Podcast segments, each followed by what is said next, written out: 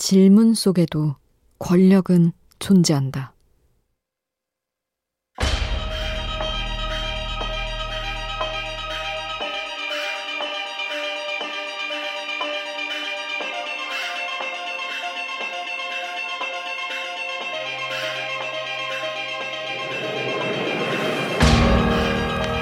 누군가는 말한다. 묻는 입장에선 사소한 궁금증에서 나온 질문일지 모르지만 답하는 입장에선 그게 권력처럼 느껴질 수도 있다고 말이다. 우리는 살면서 불편한 질문에 답을 해야 하는 상황과 종종 맞닥뜨린다. 답하기 싫은 것을 답할 때 목 끝에서 무언가가 차오르는 건 굴복하고 싶지 않은 내 안의 본능 때문일지도 모른다.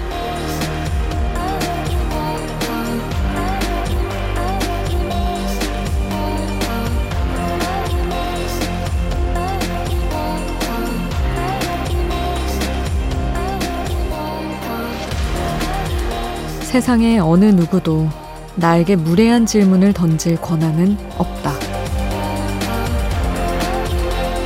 우연한 하루 김수지입니다.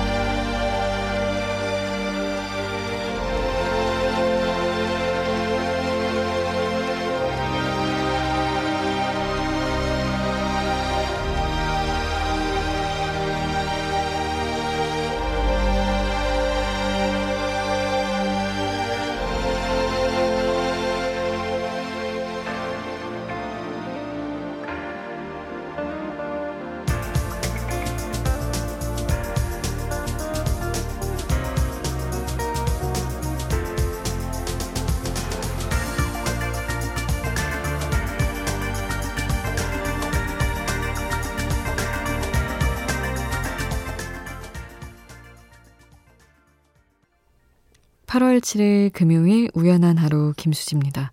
첫 곡으로 들려드린 노래는 패샷 보이즈의 리버레이션이었습니다.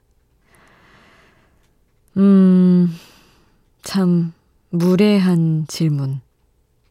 그냥 막말 듣는 것보다 더 안 미치는 게 이런 질문이죠. 정말 몇 가지 경험이 또 스쳐갔지만 하, 굳이 얘기하다간 뭐 너무 그냥 누구 욕하는 것처럼 되니까 참겠습니다. 근데 뭐 라디오 속에서 우리가 이렇게 이야기를 나눌 때도 저도 많지는 않지만 도착한 이야기에 질문으로 답할 때도 있고 그런데 아 누군가에게 불편하지 않았나 자꾸만 생각하게 되는 것 같아요. 여름이 지나고 가을에 접어들었음을 알리는 입추입니다.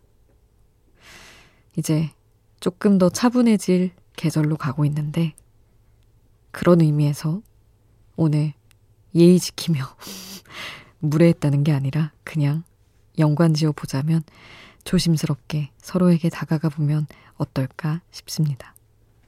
여러분의 이야기 문자 샵 8000번으로 함께 해주세요.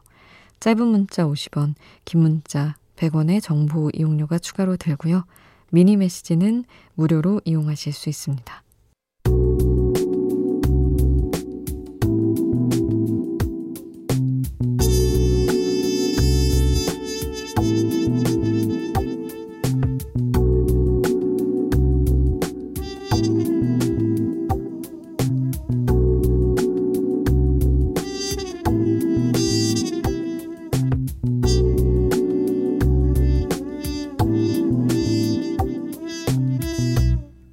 우연한 하루 김수지입니다.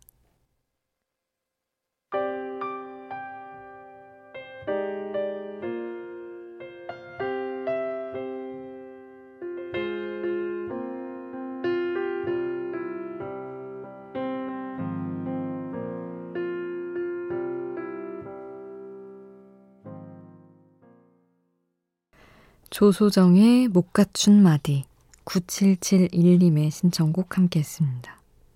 이 시간에 라디오 들으면 생각이 정리되는 느낌이라 너무 좋다고 그냥 다 좋아요, 이 시간은. 하면서 오늘 하루를 잘 버텨낸 모두가 들었으면 좋겠다고 신청해 주신 곡이었습니다. 배윤경님은 애들 등교한 지 얼마 안 된 것 같은데 여름방학이 시작됐네요. 이 한 달을 또 어찌 잘 보내야 될지요. 한 달 계획표를 세워보려 합니다. 하셨어요. 음, 부모님 입장에서 세우는 계획표는 어떤 내용들일까요? 부디 쉴 틈을 잘 찾으시기를 바랍니다. 그리고 8789님은 경주 휴가 계획하면서 라디오 들어요. 수디 혹시 가본 곳 중에 경주 맛집 추천해 주실 곳 있으신가요? 맛집이 너무 많아 결정하기 힘드네요. 행복한 고민입니다. 하셨는데, 제가 경주를 초등학생 때 졸업여행으로 13살 때 가보고 안 가본 곳 같아요. 그래서 맛집 모르겠습니다. 도움이 못 돼 죄송합니다. 8789님이 다녀오신 후에 오히려 저한테 추천을 해주셔야 될 것 같은데요. 음, 그 얘긴 들었어요. 경주월드인가? 그 놀이공원 상당히 재밌다고 들었습니다. 그리고 이상희님은 수디 저 오늘부터 휴가예요 하시며 보내주셨던 메시지입니다. 그래서 수디 방송에 끝까지 함께 할 수 있다고. 그런데 뭐 할지를 못 정했다는 건 안 비밀이요. 휴가 어떻게 보낼지 알려주세요 하셨는데, 아, 휴가. 참, 막상 가자 하면 맘먹기가, 그 계획을 짜기가 쉽지 않은 게 또 쉬는 날인 것 같아요. 아무래도 또 이번에 코로나 때문에 여러 제약들이 있기 때문에 그렇죠.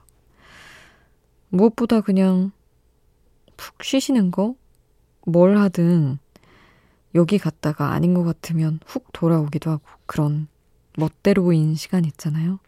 그렇게 보내시면 어떨까 싶네요.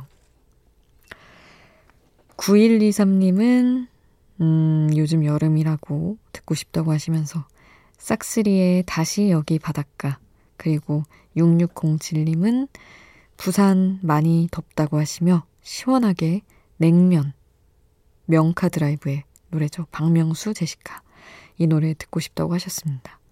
다시 여기 바닷가 먼저 듣고 이어서 냉면까지 함께 할게요. Yeah. Yeah, yeah, yeah. Sax in the house. Come, come, come, come, come on. Sax, three, two, one. 싹쓸이 다시 여기 바닷가 명카 드라이브 냉면 함께 하셨습니다. 5709님 우연히 라디오 방송 들었다가 수진님 목소리 듣고 너무 마음이 편해져서 오늘 또 들으러 왔어요. 라섹한 지 4일차. 아직 고통이 좀 있는데 얼른 좋은 시력이 제게 왔으면 좋겠어요. 하셨습니다. 어, 아프고 어디 잘 가지도 못하시겠네요. 안에만 계시겠네요. 그쵸, 거의. 라섹 하고 라디오 찾아오셨다는 사연은 제가 DJ로 방송하면서 꽤 자주 만나게 되는 사연인 것 같아요. 볼 수가 없으니까 귀로라도 이야기 나누려고 오시는 분들이죠. 어떻게 오시든 저는 늘 환영합니다. 회복 얼른 잘 하시길 바라고요. 1425님은 휴가 중인데 낮에 자고 아직 꿈나라 가기 싫어서 왔습니다.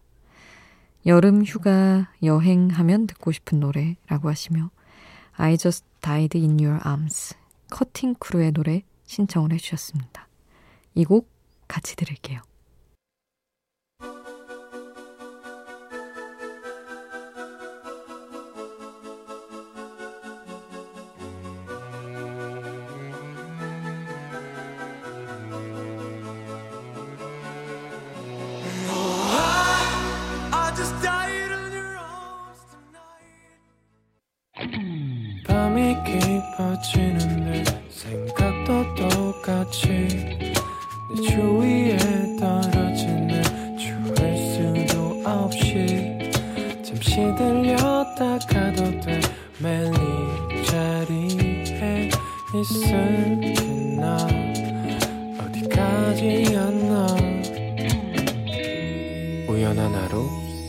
수지입니다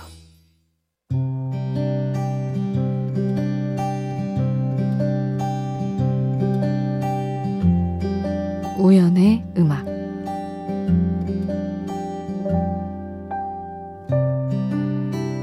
시간은 점점 흐르고 기억은 점점 흐려져.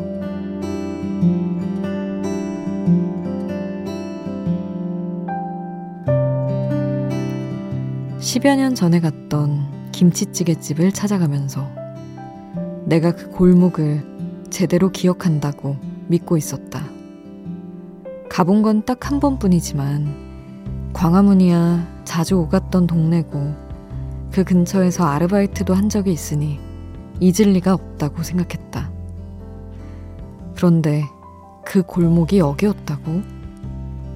내비게이션에 주소를 찍고 내 기억과 다르게 뜨는 지도를 보고 어쩌면 장사가 잘 돼서 이사 갔나 보다 생각을 했다. 골목에서도 한 번 더 들어가야 하는 아주 좁은 뒷골목. 그때의 인상이 생생한데 도착해서 보니 골목의 그림은 완전히 그때와 같았지만 위치가 내 기억과 달랐다. 시간이 흐르고 그로 인해 많은 것들이 흐려질 수 있다는 걸 받아들여야 한다. 아무리 길 눈이 밝아도, 아무리 순간에 대한 기억력이 좋아도 내 기억이 모두 완벽할 수는 없다는 것. 나는 앞으로 얼마나 더 기억을 잃게 될까?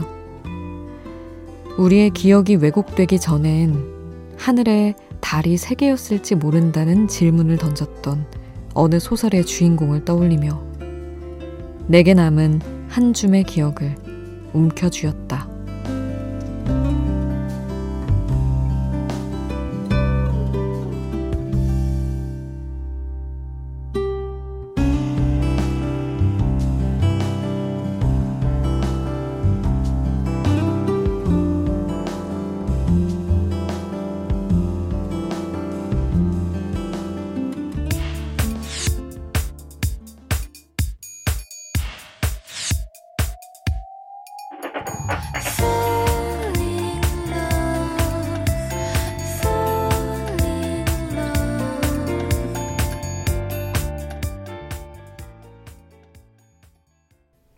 러브앤팝의 Falling in Love, Farewell Love 함께 하셨습니다.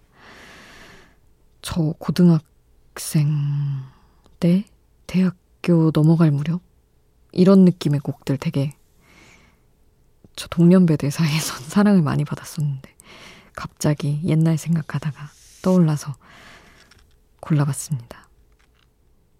되게 유명한 김치찌개 집을 아주 오랜만에 찾아가면서 어, 내가 알기로는 여기 아닌데 같이 이제 일행한테 그 얘기를 거듭 했던 거죠.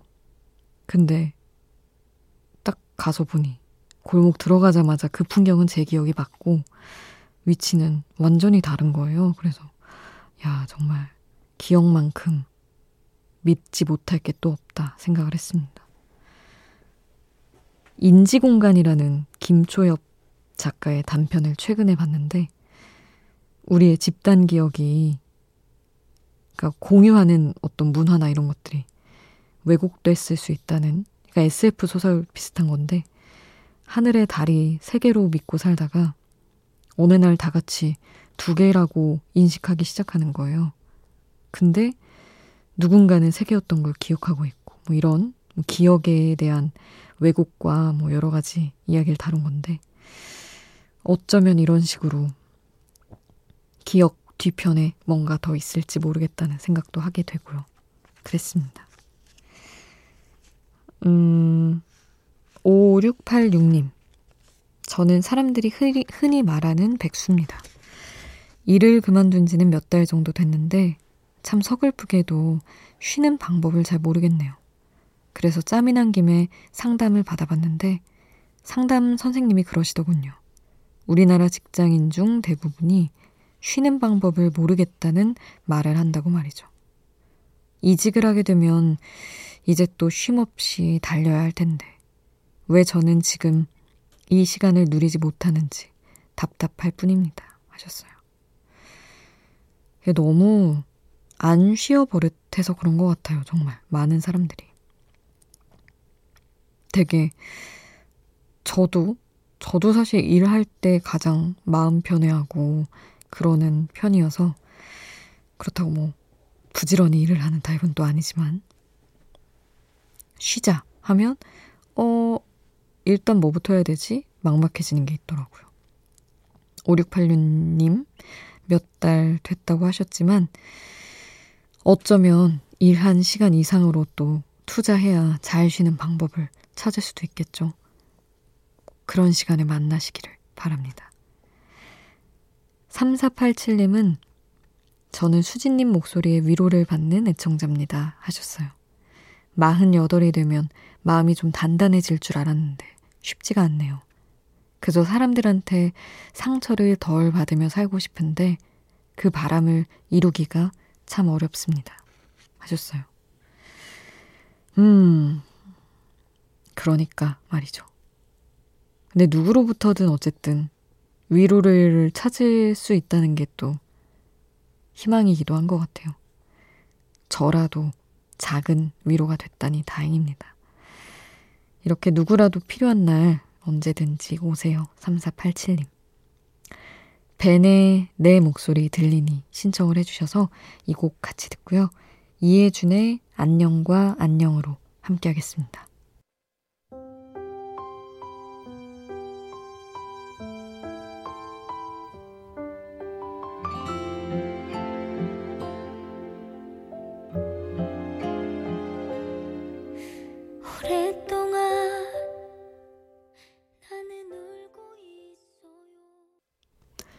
벤의 내 목소리 들리니 이해준의 안녕과 안녕으로 함께 하셨습니다. 7035님은 대전에 수해복구 봉사활동 간다고 하셨었어요. 해본 적 없는데 잘할 수 있을지 걱정된다고. 수디 고향이 대전이라고 했던 것 같은데 잘 하고 와 라고 응원해주세요. 하셨습니다. 며칠 동안 많이들 봉사를 가셨던 모양이더라고요. 기사 뜨는 거 이런 거 봤는데 복구가 빠르게 됐다는 뭐 부분적으로 또 다르겠지만 이야기를 봤습니다. 다들 K 복구, K 봉사라며 감동받아 하는 그런 댓글도 많이 있었고요. 참 한국 사람들 하며 이런 어려운 시기가 마음 아프기도 한데 또 그렇게 서로 끈끈해지고 감동하는 그런 순간도 생기는 것 같아요. 힘들 때. 7035님 유재하의 가리워진 길 신청해 주셔서 이 곡 함께 듣겠습니다. '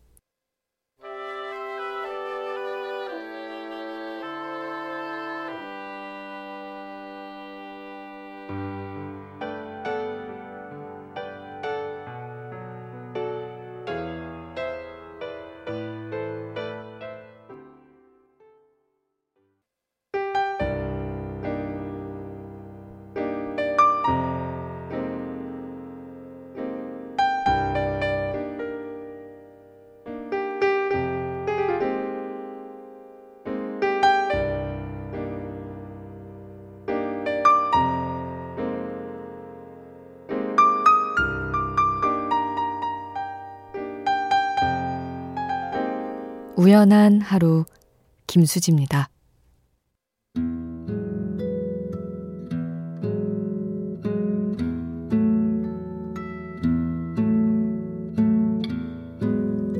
(2600님) 신촌에 사는 26살 자취생입니다. 저희 집은 1층인데도 습기가 차올라서 반지하 같은 기분이 들 때가 있어요. 그래서 제 습기를 늘 틀고 사는데 장마에 젖은 빨래까지 방 안에 널어놨더니 제습기로는 해결이 되지 않는 축축함이 저를 감싸고 돕니다. 어린 시절 미술 시간에 가지고 놀았던 찰흙은 응달에 더 잘 마른다고 하던데 저는 찰흙이 아니라 그런지 볕이 들지 않아 그늘진 이곳이 너무도 싫습니다. 하셨어요. 아, 저도 습기 너무 싫어해서 바삭하지 않은 데서 오는 불쾌함이 얼마나 사람을 축축 처지게 하는지 알고 있습니다. 아, 당장 할 수 있는 건 없지만 건조기를 어디 가서라도 사용하시고 일상의 부분 부분을 바짝 말리는 걸로 기분 전환을 좀 하셨으면 좋겠어요. 그리고 큰 틀에서 바꿔가는 건 천천히 해가면 되지 않을까요? 오늘 끝곡은 존 메이어의 New Light 남겨드리겠습니다. 지금까지 우연한 하루 김수지였습니다.